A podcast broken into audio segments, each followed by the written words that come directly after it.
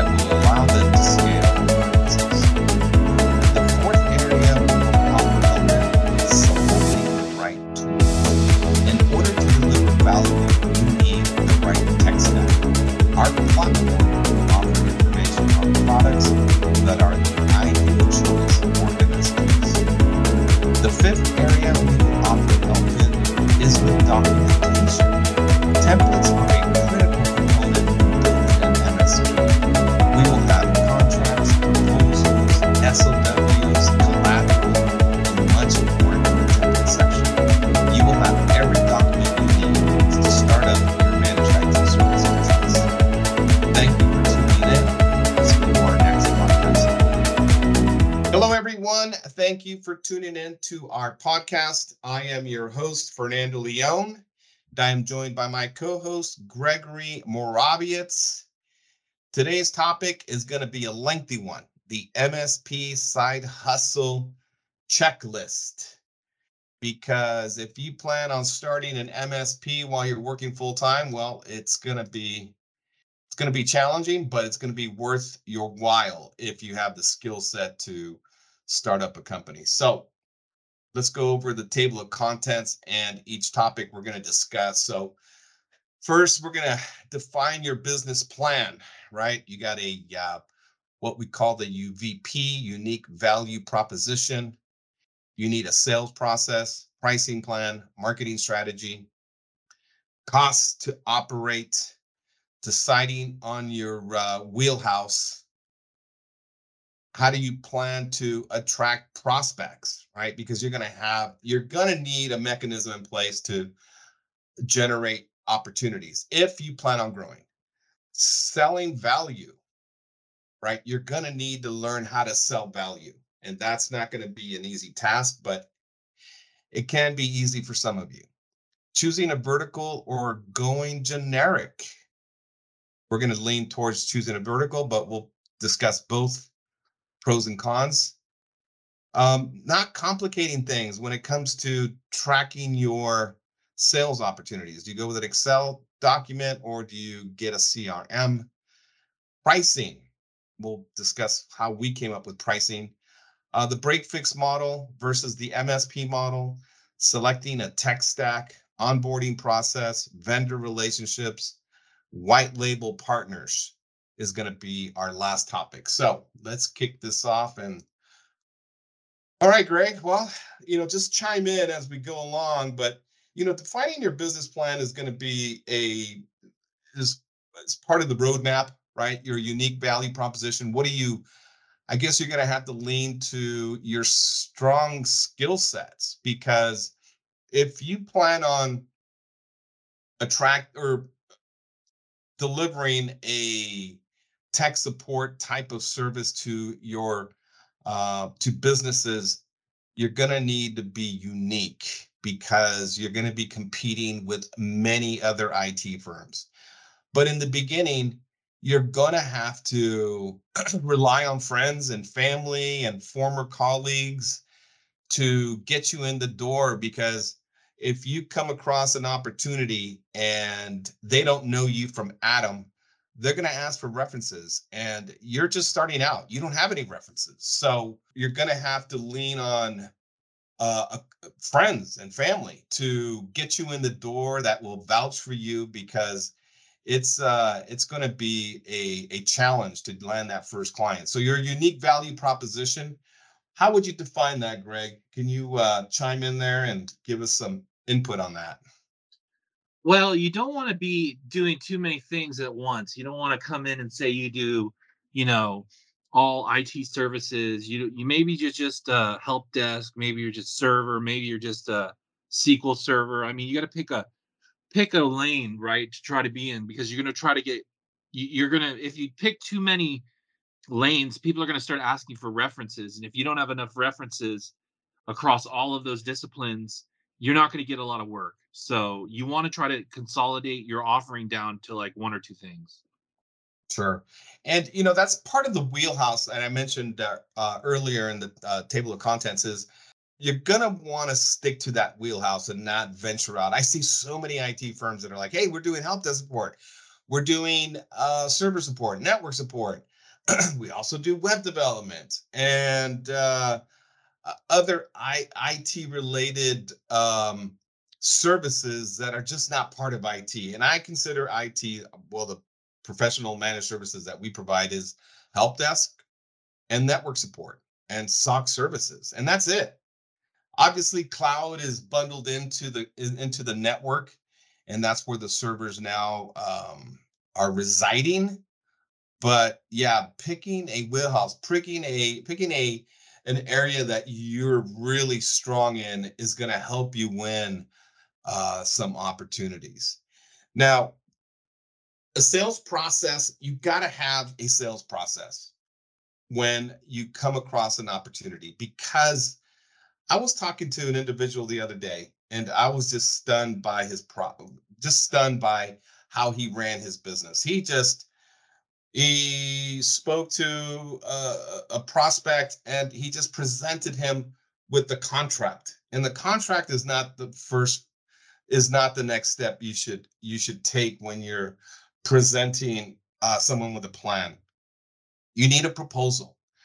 But before we get to the proposal, you want to also qualify. And part of, part of a sales process is qualifying an opportunity. Are they a good fit for you? Are they going to be a low maintenance or a high maintenance client?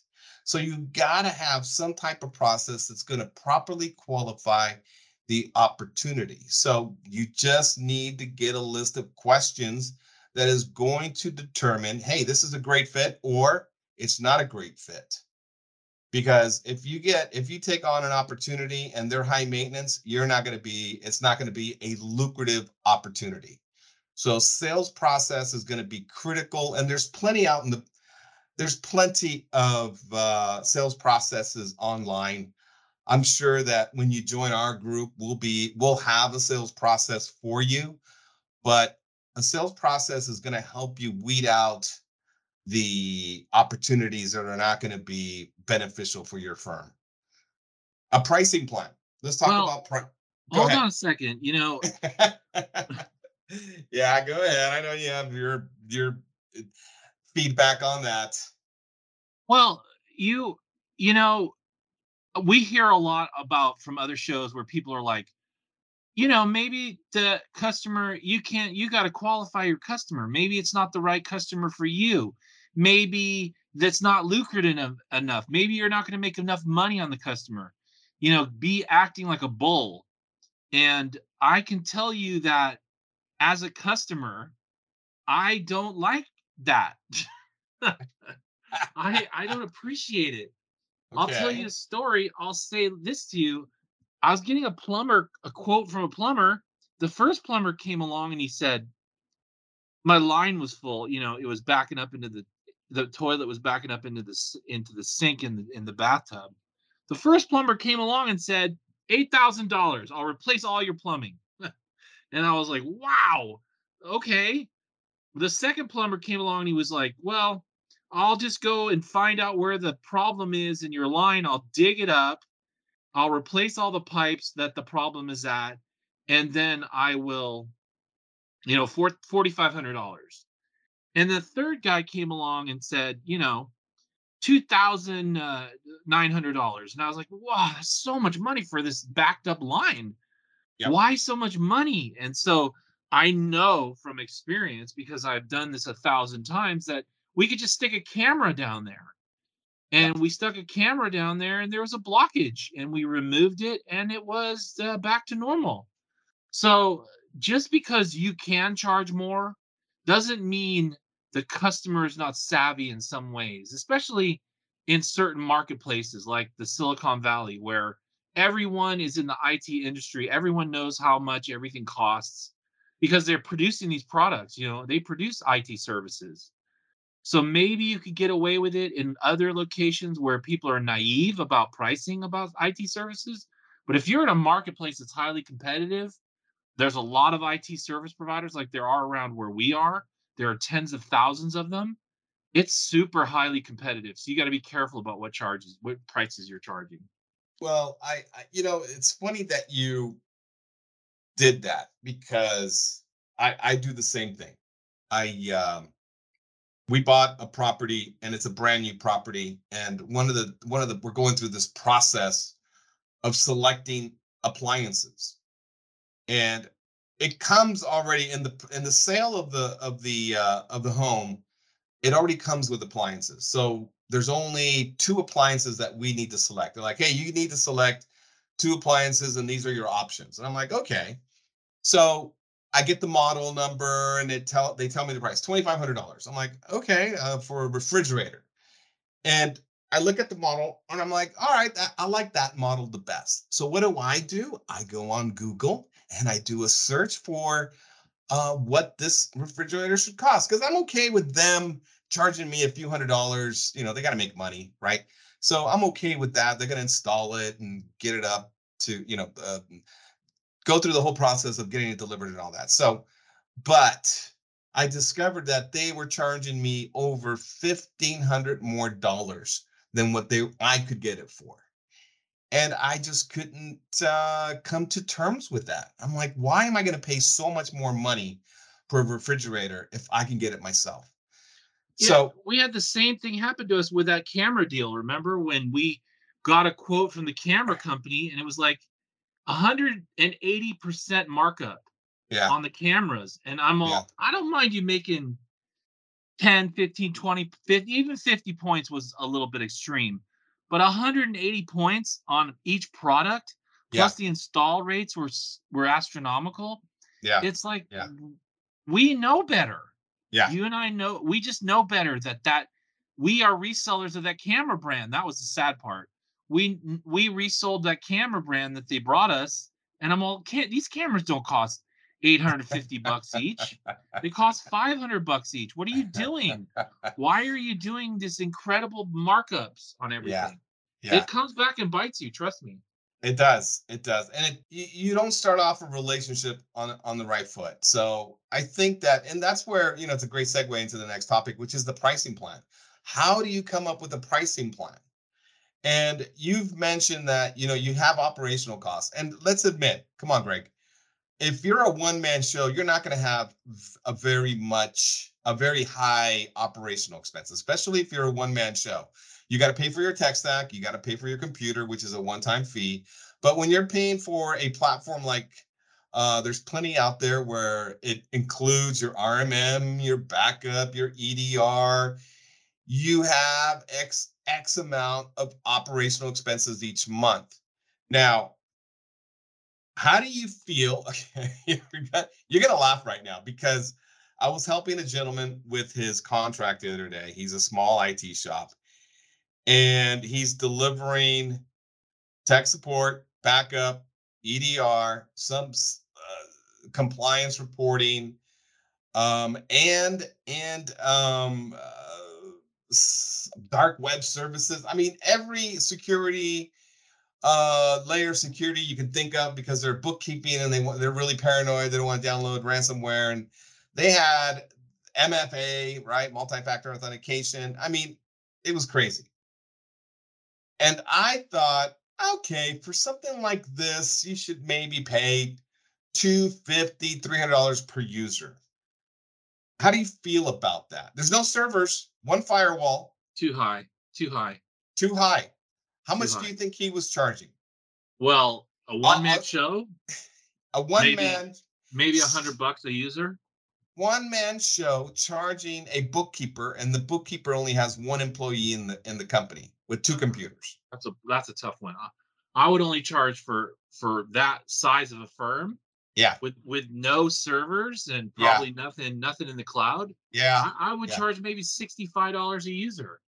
He is charging $900 per user. See, that kind of thing puts you in a situation where people are shopping you. And the moment they discover that you're ripping them off, they're going to drop you and they're not going to give you any notice. Well, They're just gonna me It's Ooh. Mm. that's brutal. let me let, let me make out let me make out two let me just point out two things here. This poor guy i'm i'm trying to mentor him and i i, I didn't want to say anything about the price but i'm going to mention it to him and i'm going to tell him this is one of the reasons you're not winning so much business.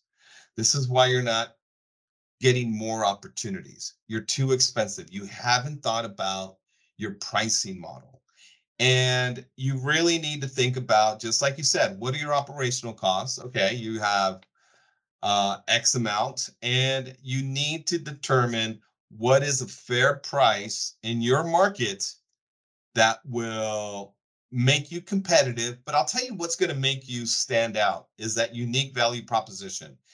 If you can build a business model where you are, let's say, the expert in the legal industry, or let's just say the medical industry. You go in there and you just dazzle everybody with your with your presentation and how you can deliver a 24/7 SOC. Make yourself stand out because you're going to not only guarantee service level agreements, you're going to provide 24/7 support. I mean, you're so unique that you make the other competitors look like uh, Tiny Tim and you're a giant, right?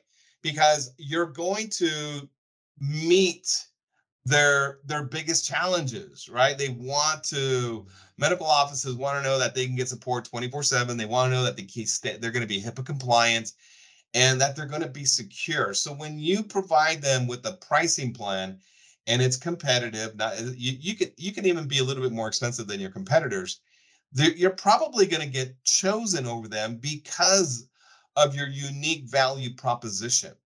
Because I would pro- rather work with a firm that can solve my problem in minutes than somebody that's going to take a day or two, right? Because that can hurt your business. If you're going to be more of a liability than a value proposition, I don't know. I don't know. How do you feel about that? Okay. You are you are in a deluded world where you think that people are going to say I can't provide you with support immediately and I'm going to take 2 days to give you support. And no one's going to say that to a customer. Everyone is going as you know, everyone's going to put just like when they're in an interview, just like when they're on a date, they're going to put their best foot forward. They're going to say everything you want to hear and then that's how they're going to be. They're not going to say, I differentiate differently from my customers because I don't do the following. Um, they're going to say, I'll do whatever you want.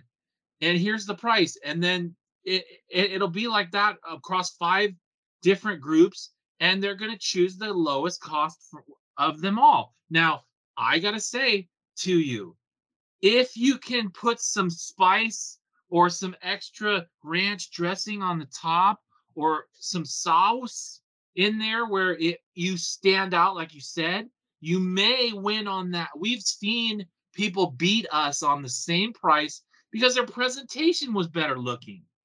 I mean we've heard that before. So is there some sauce you can throw on the top? Otherwise you're neck and neck really.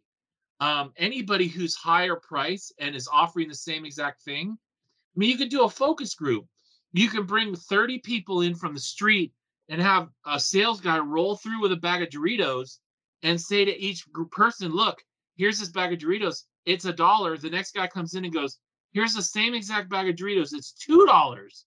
I mean, no one in the focus group is going to buy two dollar bags of Doritos unless the guy comes in and he says, "Yeah, here's a bag of Doritos, but I'm also going to provide you free refills on Doritos for life for the same price for two dollars." Then you might go, "Oh, okay, well that's that's different."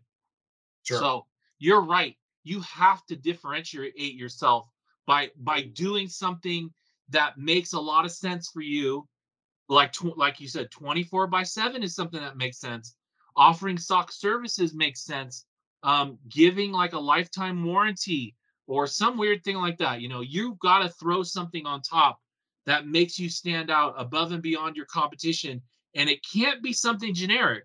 You can't say, oh, we have a satisfaction guarantee or we have uh, you know 24 by 7 service um, blah blah blah blah blah. And everybody else is going to say the same exact thing. You've got to differentiate yourself with some other way. You may say look we follow six sigma. We are itar certified uh, or itil certified you know and say look we're, we have all the, our guys are trained and certified in microsoft. That might pull it apart because that might say oh well these other guys didn't say they were they were all microsoft certified or partner or gold partners or silver partners. So yeah you got to do something special because it's it's tight it's tough. Yeah. Well let's talk about the pricing plan for just a second here because you you take into you need to take into you need to factor in not only operational expenses but if you're the only person you know it's not like you have a, a a a team of engineers you need to pay each month.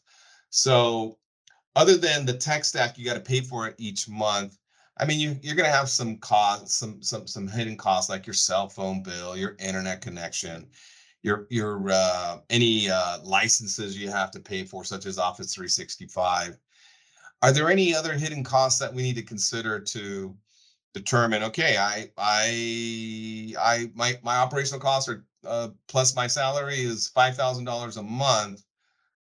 I mean let's say you get a 20 person office in the door right? You got a 20 person office in the door. Are you going to say a hundred dollars per user that, that's only 2000 bucks a month doesn't even meet half of what you're uh, of what you're expected to to cover each month so what is going to determine that per user rate? Well, I mean, I tell you, I've seen people bake in their next, you know, the the desert between between deals into their yeah. pricing. I've seen someone go, okay, well, it cost me fifty dollars a month in in in a tech stack fees.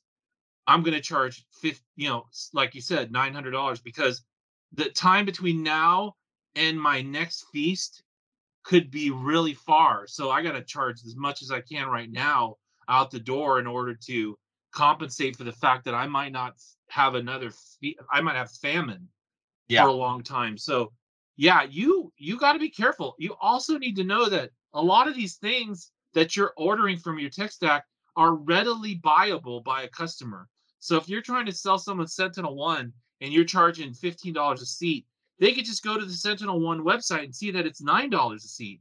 They're going to wonder why are you marking this up six dollars for the same exact thing. So you have to be really careful there too, because you know people are going to shop you. They're just going to shop you. They will. You're right. Information is too easy to to retain now, right? Google is so powerful. It makes you so just it's so easy to gather information which leads to my next topic. And, and the pricing plan, you know what? Maybe we'll dedicate a whole show just to the pricing plan because I, I know that we created a webinar on it and maybe we'll do that again because we really break it down. We broke it down uh, uh, to a granular level on the pricing plan. But let's talk about marketing, why marketing is so important. When you start off as a one man show, or you let's say you're a side hustle, you got a full time job, you're um, you you you have some flexibility at work so it allows you to build this side hustle which is very possible if um, you work remotely, you work from home, and there's nobody overseeing you. You're not going into an office. So it allows you, especially if you have a large network of colleagues, large network of friends and family, you've uh, you're part of networking groups. But when you start getting referred into opportunities, this makes life pretty easy for you if you're being referred into these opportunities. But as both of us know, that well eventually dries up. It will dry up. It will uh it, it will probably seem I, I've spoken with with uh, CEOs who get referrals once every six months, and that is not a way to build a business. If you're okay with referrals one with referrals once every six months, and you're closing ninety percent of the deals, great. Hey, that's that's fine. If you're okay with that type of business, if that if if you don't want to grow exponentially, that's fine. But if you plan, just like you just said a minute ago, if you plan to uh, if you if you feel your rates are too high and you're going to get shopped around you're going to eventually lose clients you're going to eventually lose clients due to poor service or an angry client so a marketing strategy is really important because you want a steady stream of leads coming in. And how can you create this?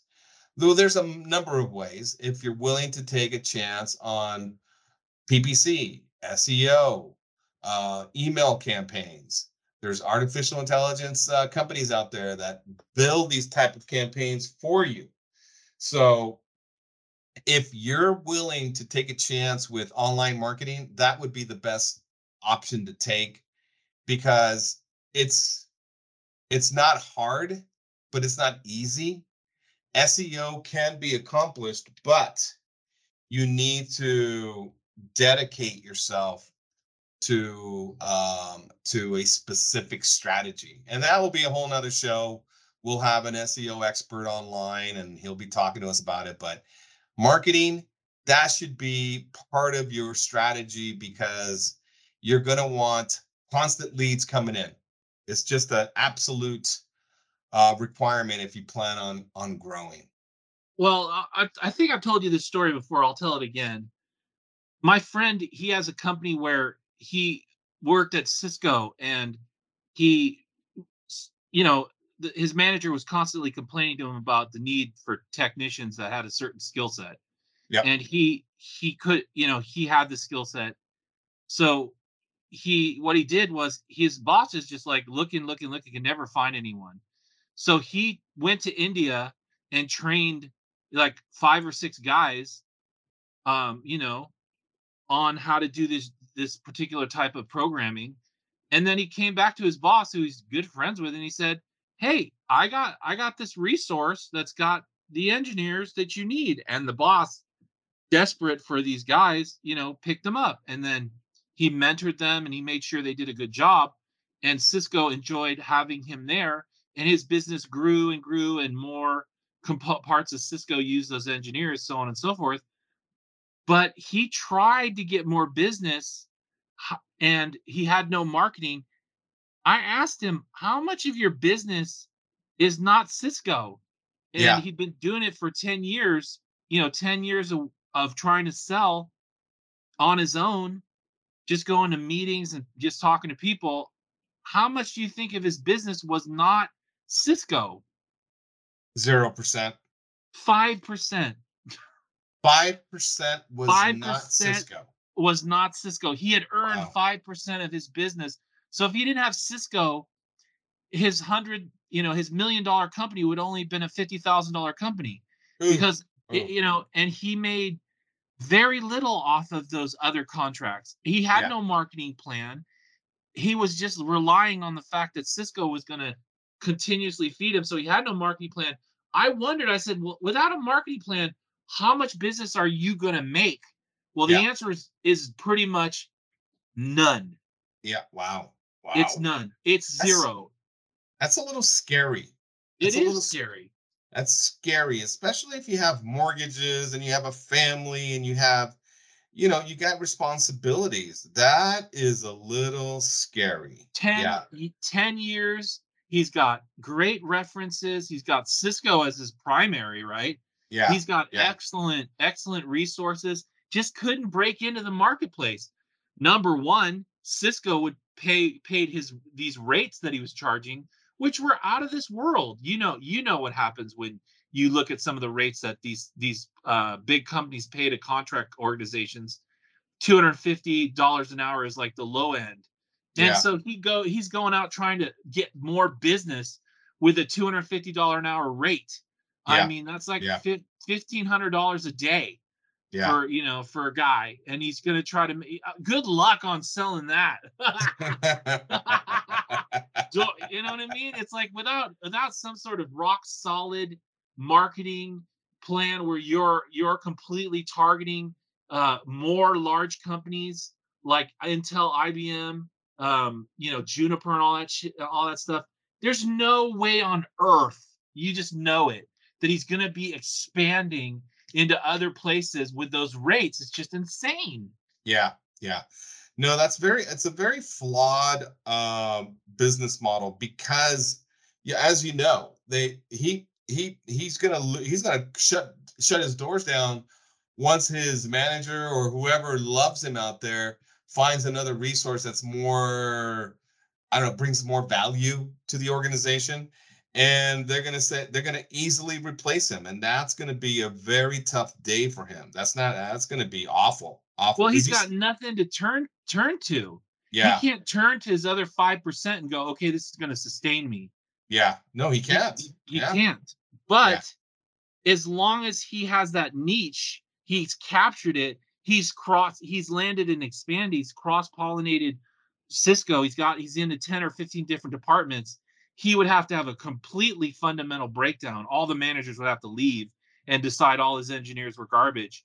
He just basically goes to India every year and runs a school on uh, to get more of those engineers out, so he can place more of them at Cisco because they come to him and say, "I need more of these engineers," and then he produces them. But but the marketplace it can't sustain him. It, Yeah. His rates are just because you you know these rates people are charging like these big companies. I've been hearing rates like at four dollars an hour. it's just if you try to go to somebody and say I charge four hundred dollars an hour for this SQL technician in our small medium business environment, you're crazy. Which Yeah. means you can only go after large firms, which Yeah. means that you have to have an in. No one's out of the gate going to say to you, Fernando, I want to give you guys a chance at uh, at Cisco to, to to be our provider. Yeah. And it yeah. just never, it's never going to happen. Never. Yeah. No, I, I I hear you. It's uh it's a tough spot. He's uh kind of pigeonholed himself, I would say, because he's uh providing well, he's he's only working with Cisco and hasn't really expanded. It's because he doesn't have a marketing strategy. He can't. He He- can't. Even if he did have a marketing strategy, you know that his pricing is just out of this world. He would have to only go after whales. Yeah. And to go, only go after whales, he's got to have a slick, dedicated salesperson, marketing person. They have to work that customer hard for Yeah. months, maybe even for years, any prospects they get. And to Yeah. have somebody in your org sitting there for years, earning 150, 200,000 dollars a year, which he has actually. He has marketing and salespeople. They just can't break through any of the any of these giants. They're, they they try all day long. Interesting. Interesting. So he does have a sales staff dedicated to generating more business, but they're just not able to to they uh can't break into other like Juniper that, or or mm, uh, um or these other organizations. sure. They have extremely hard time breaking into those organizations because their rates are furiously high. Interesting. Interesting. Yeah, it's it's uh eh, I mean, we were just discussing, you know, pricing. it's like Right. it's important. You gotta you gotta make yourself reasonable. You gotta have a, a reasonable pricing plan, or you're gonna price yourself out. It's just not a good position to be in. Yeah, you can price yourself out like nine hundred dollars a seat, man. That's just crazy. Well, let's jump to um, how do you plan to attract prospects? And I've outlined uh, several options that you know some of them are are inexpensive, some of them are free. It's just your time. So website, you got to have a website. If you're in a city that has 500,000 plus citizens, you're you should have a web presence. You need to have a presence that illustrates that you are a corporation. You're not a one-time. You're not a one-man show. You got you, you got to make yourself look like you're a big player in the industry because businesses will they're handing you the, the keys to their kingdom. They do not want to give somebody who may go out of business because they've lost their Cisco and now they, they don't want to do that. So um, you want to have a web presence so you tell your visitors what your what your organization is about, who you support, your wheelhouse, your your your expertise. You got to illustrate what um, what you have to offer. And there's so many things to address on a website. I mean, I don't know I, I don't know how many times I've gone to a website where I've seen there hasn't been a a phone number. Have you gone to a website and you haven't seen a phone number? Absolutely. And no contact information and Yeah. had no idea what they even did. Mm. Yeah, well, well, I see that a lot too. I see some companies where I'm like, um, I don't understand what you do. If you can't explain the problem you solve within five seconds, you're jacked. You got to be able to um, keep your visitors engaged. Your website is going to be your digital printing mach- money machine if you build it right. Now, what's free? Word of mouth. Deliver a great service and you'll get plenty of referrals. Ask for referrals. You can ask your clients for referrals. Cold calling. if you have a, a, a great list of uh, businesses in your area and uh, you know who the executives are, you have the phone numbers, Cold calling is a great way to start generating business, especially if you have a great cold calling script, which we're going to be providing for our members on the MSP Corner. But one thing that I find very interesting, Greg, and I don't know how you feel about this, is partnering with the enemy. You got to know who your enemies are, right? Because if you don't, you're going to fall victim to you know maybe going out of business. Because if you can be if you can be friends with your enemies you can create opportunities there. Because and listen to me here. You might go talk to the ceo of an msp who who loves to only work with the legal industry or the medical or specific size of organization. When you start networking with other msps you get to know their uh, who they're working with and how they operate and you know some of these ceos are amazing people. They're the a lot of them are open are an open book and they're willing to talk to you and sit down with you and go to lunch and discuss their their uh, their their model and who they support. And when you gain their trust when you show that you're a credible individual you're skilled and they feel like, hey, you know what? I don't want to support a 20 person office in the suburbs. I'll give it to Tom. He's a he's a small IT shop. He can easily support this 20 person office. So you got to learn to partner with other MSPs. And it's it's it's um I'm I'm sure it's easy to join these type of groups or meet other CEOs of MSPs because there's lots of networking groups out there. So um, networking with other industries is another free opportunity to generate leads. When you're working with movers, cabling uh, partners, uh, security video camera, um, there's there's uh, electricians, uh, property managers when you're networking with other industries, they are going to think of you when they have an opportunity. But don't be a taker, be a giver. You got to also think about what other uh your other partners or your other networking partners do so when there is an opportunity you can hand it off to them so that's five opportunities there's five inexpensive ways the website it's going to cost you money but uh the the other four free word of mouth cold calling partnering with other msps networking with other industries it just takes time and well you should be careful when you're when your part your enemies are called enemies for a reason. I mean, you got to be careful. Sure. Because like we've seen it all. We've had people try to poach poach our our customers. We've had people sell their services to customers when we've sent them on as a uh, independent contractor to to do a particular task. Like say we don't have skills with SQL and we know somebody who's got SQL skills, they'll drop their business card all over the uh, I've had you know other te- other companies drop their business cards all over the office dropping like one on every single desk of every single person. And you know they're, they're supposed to come under our hats.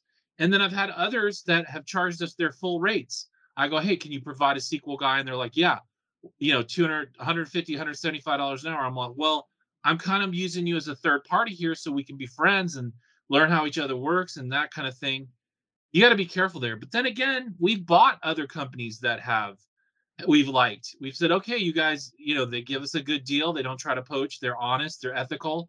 Um, but then we turn around and buy them, or we merge with them, or yep. we acquire them. So yep. be careful about your enemies. But hey, there's enough to go around to everybody. You don't go to try to steal out of someone else's mouth. Yeah. Um, yeah. You know, there's plenty of businesses. There's there's endless business. Businesses are opening every day. Not all of them have IT services. So yeah. you can you can get new customers all the time. Don't go into someone else's uh, refrigerator and steal their beer. You know, don't do that. It's just it's just wrong. And don't charge your your partners your full rate. Yeah. Give them a discount. Give them a lower cost rate, or give it to them at. Sometimes we would give engineers to people at cost. We'd say, hey, this guy cost me 35 or 40 or 50 dollars an hour.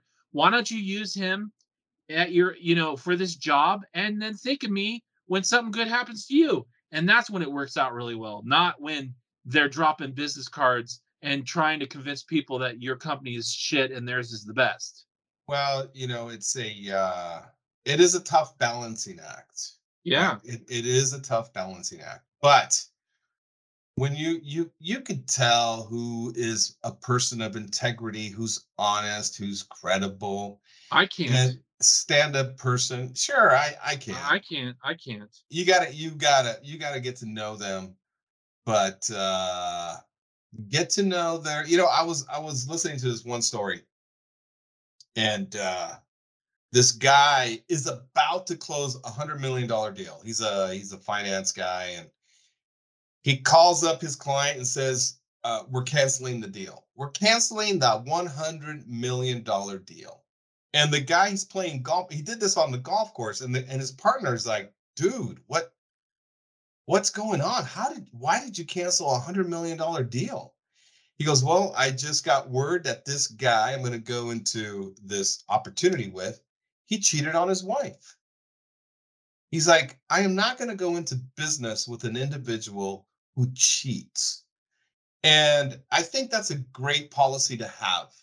You got to get to know all your your business partners on a friendly level right? Who are they as individuals? Are they good people? Are they uh are they loyal? Are they honest right?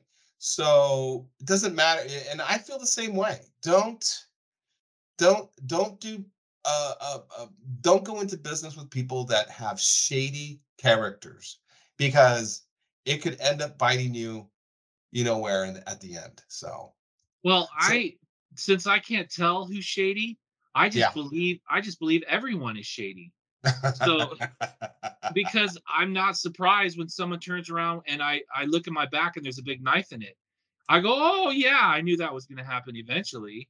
Yeah. So it's yeah. it's you're you're that's hard. It is, and I know we've been stabbed in the back a lot of countless times. Countless. What do you mean lots? Countless. well, I, I think that we've been we've done well, even though we've been stabbed in the back. But yeah, I get it. It it just gets you jaded. You you become cynical, and I get it. I get it. Yeah, you don't you just don't make the same mistakes and over and over again. Yeah. There's so many mistakes we made getting here that it's like we don't make any more of those mistakes, so we don't put ourselves out there to be taken advantage of anymore. Yeah. So there's a lot less of flex. There's a lot less opportunities that are that that where sketchiness can take place. Even you know, there's some opportunities we get that if that we just shut down the ability for it to be sketchy. Yeah. We just go, Yep. okay, this, and then that sometimes turns the deal around. So I don't know. It's it's a super hard scenario. If everyone's honest, man, you could do a, a crazy amount of business. Yeah. But everyone's not honest. Well, let's um let's take a break here for a spout a sponsor announcement. So you're gonna uh I just need a two seconds of silence. Shortcut offers comprehensive support levels tailored for IT firms. From level 1 to level 3 IT support expertise, our flexible options ensure seamless operations available from part time assistance to 24 7 coverage. Elevate your firm's efficiency with our dedicated support services. All right, guys, we're back. And the next topic, now that we pulled the knife out of our backs, we're gonna let's let's jump on to the next topic of um, selling value because you remember that you're selling you're not selling tech services and this is where i was talking about earlier in the in the conversation of how are you going to how are you going to be different? How are you going to how are you going to sound different right? Because i'll tell you this as a sales individual at a managed security service provider i do not talk about technical services whatsoever. When i'm talking to an organization that has security challenges. I don't talk about, oh, we implement Splunk and Sentinel One or CrowdStrike or um, uh, these tool sets and MFA and all these acronyms that are going to drive people crazy. CEOs, CFOs, VPs of IT, they don't want to hear that crap. They want to hear that you're going to keep them secure, that you're going to prevent problems that you're going to guarantee service level agreements because you understand, you have a full understanding that they can't have any downtime, that they need support within a certain amount of time. So when you start making these guarantees, because it's going to be a lot different than your competitor who's like, hey, we provide tech services and security services. We um, provide you with all the licenses for EDR and SIEM, and we ensure that um, um, your your people don't download ransomware and things like that. They're going to be talking more technical talk. I'm not saying all your competitors. Maybe all your competitors are taking coaching classes and they know how to sell value. So who's going to be the most charming? Who's going to be the funniest? If you're all selling value, okay, now it's going to come down to personality, charming, funny. So learn to sell value, stand out. The next important topic is Well, I'll tell you, I'll tell you though, being funny is a lot less uh now in our woke, more woke society. Being funny is a lot less of a of a uh I would put a warning on that. Being funny is a lot less uh, attractive than it used to be. I used to be funny and people would love me and my character and all that. And now I try to be funny and I get I get silence. I get Really? lots of yeah, I get silence now more than ever because everyone is uh, super scared that you're going to say something that is going to be offensive to somebody in the room, right? Um, Interesting. Interesting. I, I I would just steer away from being funny uh, anymore and just be more factual and be you know be more personable, uh, be more uh, likable, but don't be funny. I I know it's it's it's a sucky world, but being funny is is is gone by the wayside. Interesting. Ask any ask any comedian. Um, go online and, and look at some comedians and see how they're all whining and crying about the fact that when they try to be funny, nobody's laughing anymore at them and people are canceling them because they've said something that is offensive. And I- you know, I'll, I'll also interject one last thing. I have had friends of mine who are VPs at big Fortune 500 companies have HR training where they've gone into meetings and tr- cracked jokes, and the HR people have come down on them hard and said, You should not ever be funny because it is could be misconstrued. You're kidding, and people think you're serious. You're in a position of authority. If you're trying to make jokes, then then it's good. You're going to lose your credibility, et cetera, et cetera. So, a lot of the VPs I've talked to who used to be funny say, "I don't. I'm not funny anymore." Wow. You know, I'm not surprised, but I am surprised because of just how the world is uh, is is is moving in a certain direction, and it's too bad. Too bad. It's too too bad. I don't get it, but hey, I'd rather have business than be funny. I'll tell you that. Yeah, being right? funny used to be like a character plus. Yeah. Now, yeah. not so much now. Now it's more uh-huh. that you are neutral, you know, being neutral and non-binary or whatever and and you're going to see that that's going to push out more of the sales processes just don't be funny anymore just as a warning man now now i'm like well should we be funny on the podcast well if we are definitely going to offend somebody if we are but you know we're not trying we're not in front of one person we're in front sure. of 100 or 500 people uh, but that one but when one person in our group doesn't like what we're doing we still yeah. have 99 more chances to, to be successful when you're at a business site you have one chance to be yeah. successful at that one site so yeah. if your if your jokes don't fly then you're going to lose you know people are going to be like well what he said offended me he said you he said hey you uh hey gentlemen ladies and gentlemen and i'm neither I'm yeah. neither of those. So yeah. I was offended by that. Yeah. You know, yeah. you gotta just you just really have to be careful, man. Yeah. No, I get it. I get it. it we, we live in a very sensitive world where people are going to be offended for the pronoun you choose for them. You you you you made an assumption of their pronoun, and I can see that. That that's uh we live in a very sensitive world now, but hey, it is what it is. We got to make uh, adjustments to our lifestyle and if that's part of it, then hey, you know, it's not going to be. It's not. It's not like I'm compromising my character or my values. It's just the way the world uh, is moving in, and hey, we we we're we're in the service industry. We got to make adjustments to to how we operate. So I'm okay. Well, I'll tell you, I was in a meeting today where they went out of their way to just you know to make sure everything was was very uh, woke and non non gender. And I wanted to say, don't worry about that. That's stupid.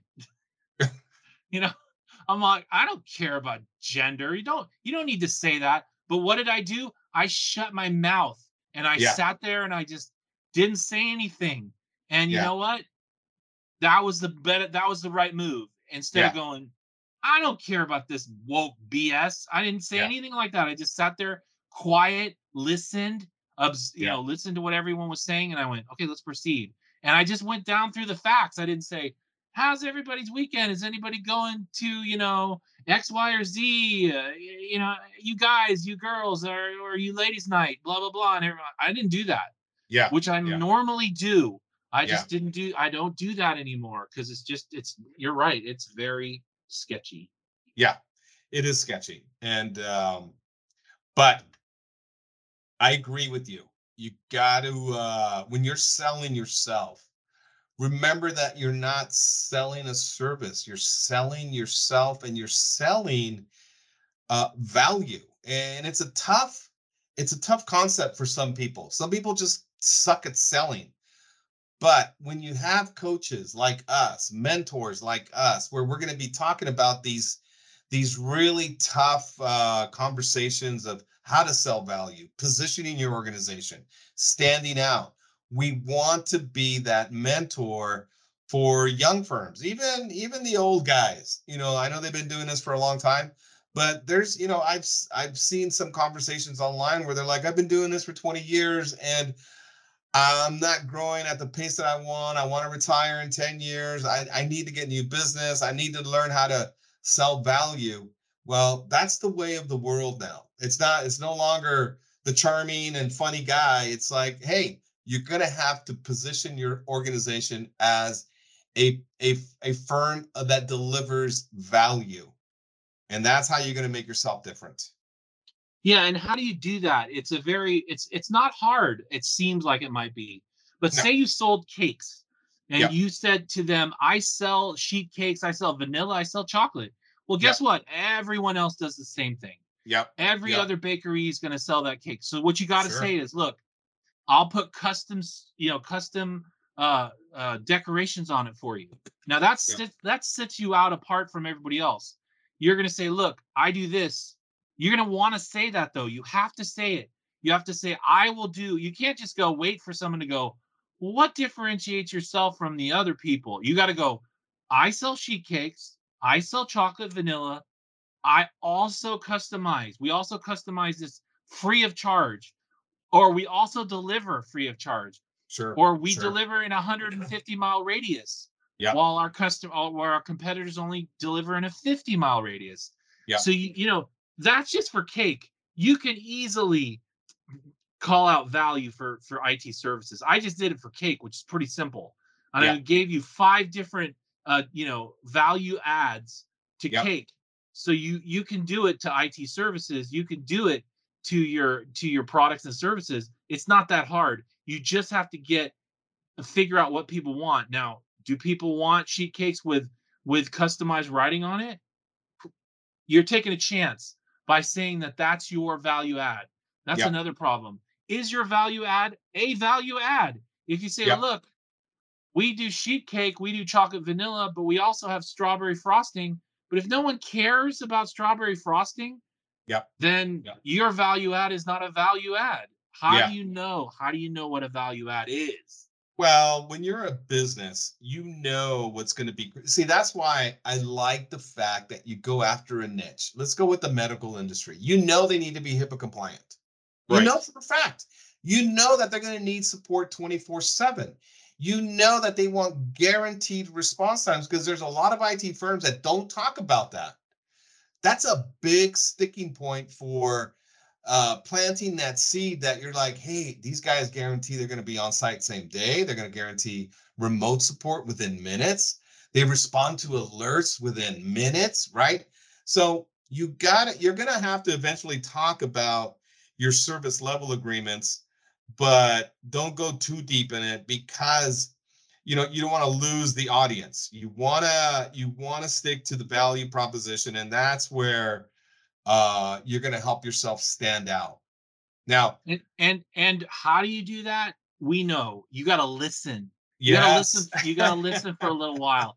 You you can't just go, Fernando. You know, I sell cakes and they're chocolate, vanilla, and strawberry, and I have the 50 mile radius and blah blah blah blah blah. And I'm babbling on, and you're just Yeah. sitting there listening to me going, uh huh, yeah, you're right. uh huh, You're right. and you're and. I'm not listening to you at all. And I go, Yeah. does that sound good to you? And you're like, oh yeah, yeah. I'll give you a call when I get a chance yeah, you know you can't do that you have to figure out through good questions and answer sessions what it is that that person's values and then work on that Yeah. Well, that's where the sales process comes in, right? When you're going to have to, this isn't the, the this conversation, or uh, there's no silver bullet out there. This is uh, a uh, uh, trial and error. You're going to fail. You got to be okay with failing, but you got to be okay with with trying new things. That's going to make you stand out. You, i- i- it's not a it's not a perfect world. This is not a a uh, um, something that um, um, you're going to have figured out the first few times. This is this is a process, but it can be done. It's uh, it's definitely something that um, um, it's a it's it's it's you're going to uh, have to just develop an ongoing process. It's during it's a lot of this has to also remember that you got to be a good listener. You have to be. In order to do well in this business, you got to be a good listener. Don't listen more, talk less. Okay. Well, And you what- know, you know, the other day we had a meeting and someone said, "You guys are saying everything we want to hear." Yeah. Yeah. They just think this is too good to be true. Everything you said, everything you said is everything we need. Yeah. And they Yeah. were like, they were skeptical about us based on the fact that we were like, you guys need X, Y, Z, L, J, F, B, Yeah. R, and T. They're like, Yeah. how, Yeah. I mean, they're like, come on. That's Yeah. exactly what we need. yeah. Yeah. They're like, how can you do how can you be a perfect fit? Yeah. Yeah. No, you're right. You're right. Sometimes, you know, you have organizations that are just they don't believe it's to it's it's it's it's a perfect marriage, right? It's sometimes it's very hard to to uh to uh come to the uh this realization that oh my god, this is this is a great this could be a great marriage, right? This is a perfect partner for us. Well, we So- got there because we listened to everything they said. Yeah. It's like Yeah. I need X, I need Y, I need Z, and then we turned around and said, "We heard you need X, Y, and Z. Here's how Yeah. we do X. Here's how we do Y. Here's how we do Z." And they're like, "Holy crap, that's everything Yeah. we need." You just described everything we need in detail, and we're like. "Yes, because we listened to you." Yeah, yeah. That's it's it's important. Listening is so critical to winning opportunities. And uh yeah, you're right. You're right. It's just it's just part of business, you know, it's just a uh it's something that I've always practiced as as a salesperson is listening to a prospect's problems and then solving that problem with an answer. Keeping it short, give them a comprehensive overview of how you're going to solve that problem and then listen some more. And uh people will you know your because that's what you know your clients or your prospect your prospective clients are there to to vent their challenges vent their problems. So you got to be ready to listen. Too many i've had too many conversations with it people that they are awful listeners. They are awful. They love to talk. They love to flex that that big brain of theirs you got to get out of that habit. It's not a good habit to have. So be a good listener. Agreed. now let's say we're gonna dive into choosing a vertical or going generic. Now i know that we went generic in the beginning but we decided late in, in the second decade we decided to go with a a vertical. And i think that these it firms that are starting out yeah go generic in the beginning and then go and then determine you know what I love working with legal firms because I know their apps inside and out. I know them forwards and backwards. I know them in my sleep.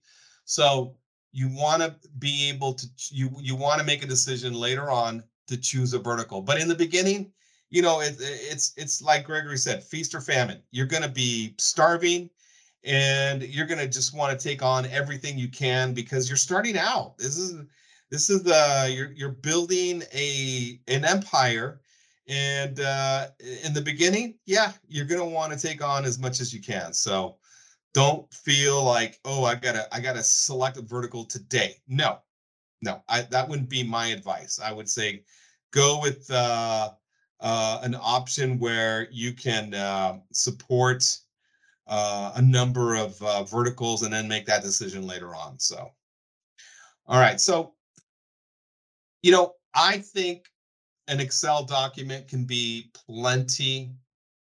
Uh, you don't have to add overhead uh, of buying a CRM or getting a license for a CRM, but now CRMs are are free, which is nice. See, eh, before you'd have to buy a license to to have a CRM. Well, that's not the case anymore.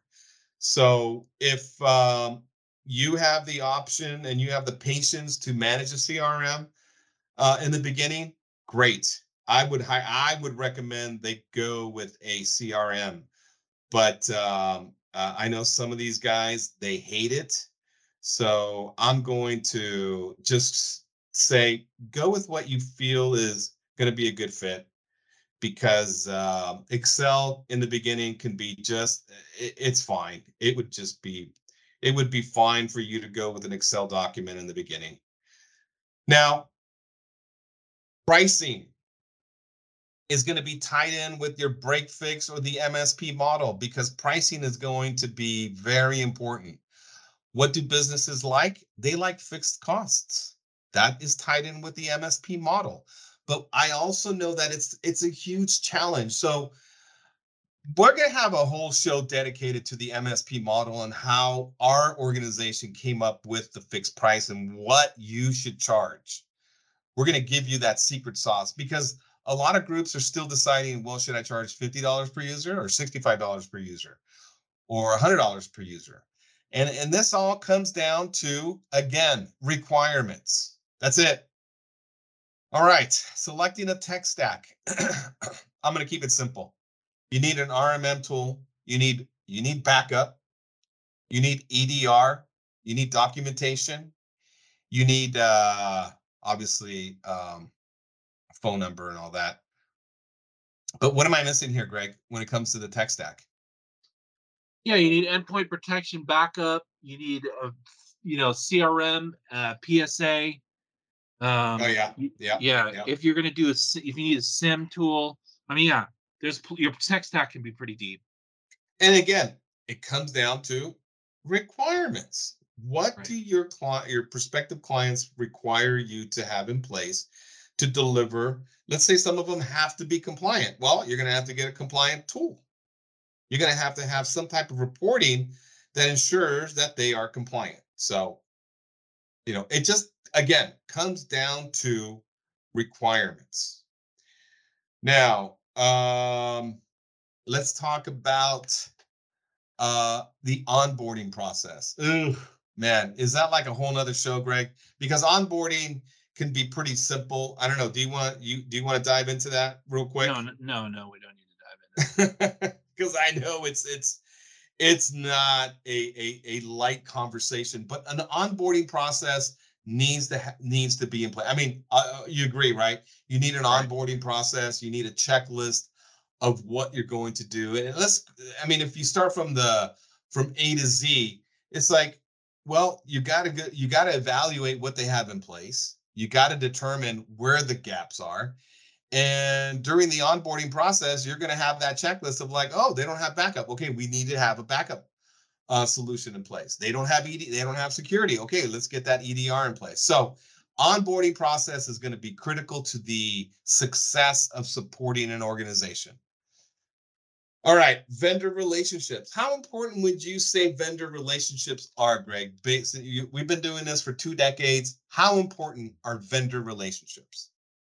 Well, the way things are in this world, I say they're not super important because people are moving in and out of these organizations like Dell and HP. I think we've had like 11 or 12 HP reps in the span of like two years. So okay. it's just very, it's it, new people are coming in and out of these positions. Like nobody lasts longer than a year or two.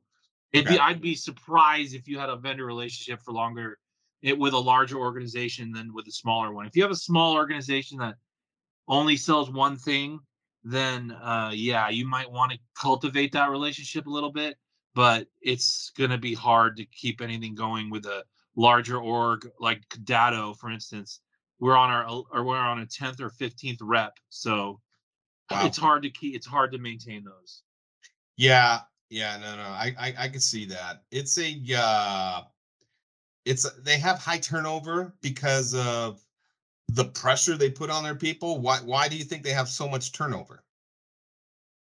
Uh, I think people just get into that job and then get, you know, get promoted uh, up higher in, into other areas um, account management's not the most fun job in the world either. So, I mean, your your end your your customers barely or rarely want to hear from you, and they might put a lot of pressure on them to make quotas and sales that are unrealistic. So, you know, you're selling sandwiches to people who've already eaten lunch. It's just very super hard, man. Yeah, yeah, no, no, no. I I get it. I get it.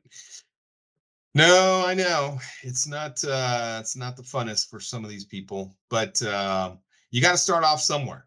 But um, I get it.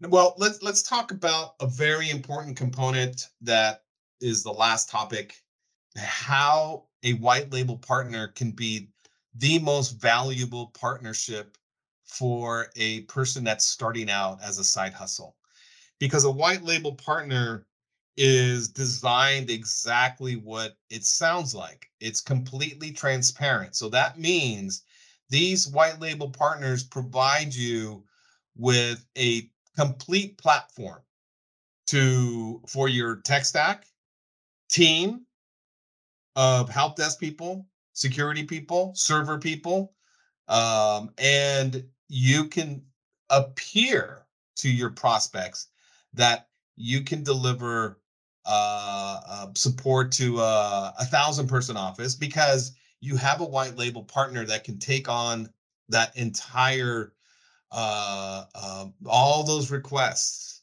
the after hours the weekends christmas day new year's eve they're available to your clients because they're answering the phone as your organization they're answering emails with your domain they're uh, part they integrate with your with your uh, website. So if you have online chat they have tied in with they're integrated with your online chat. So white label partners are going to be critical to uh, partners that are starting out because there's zero investment nothing. You don't have to pay any any white label partner and if they do ask for money uh, run the other way because white label partners are only going to charge you for services that you require. So um, there's no upfront cost. It's you you you you sign an agreement that says, "Hey, I'm going to use you to deliver help desk services to my 100% office. You're responsible for this. I'm responsible for this." And some of them are very flexible and provide uh, one man shows a, a a flexible and and customizable uh, options so they can deliver a uh, a a 24/7 solution to their clients. It positions them a lot, uh, puts them uh, in a position to uh, not leave money on the table. And white label partners are going to provide you with templates, collateral, and the most important component is scaling. You don't have to hire full time people anymore. You don't have to hire part time people they will scale with your demand. And that's the beauty of white label partners. Did I uh, miss anything on that white label partner uh, conversation? No, you're good. You're good. All right, good, good.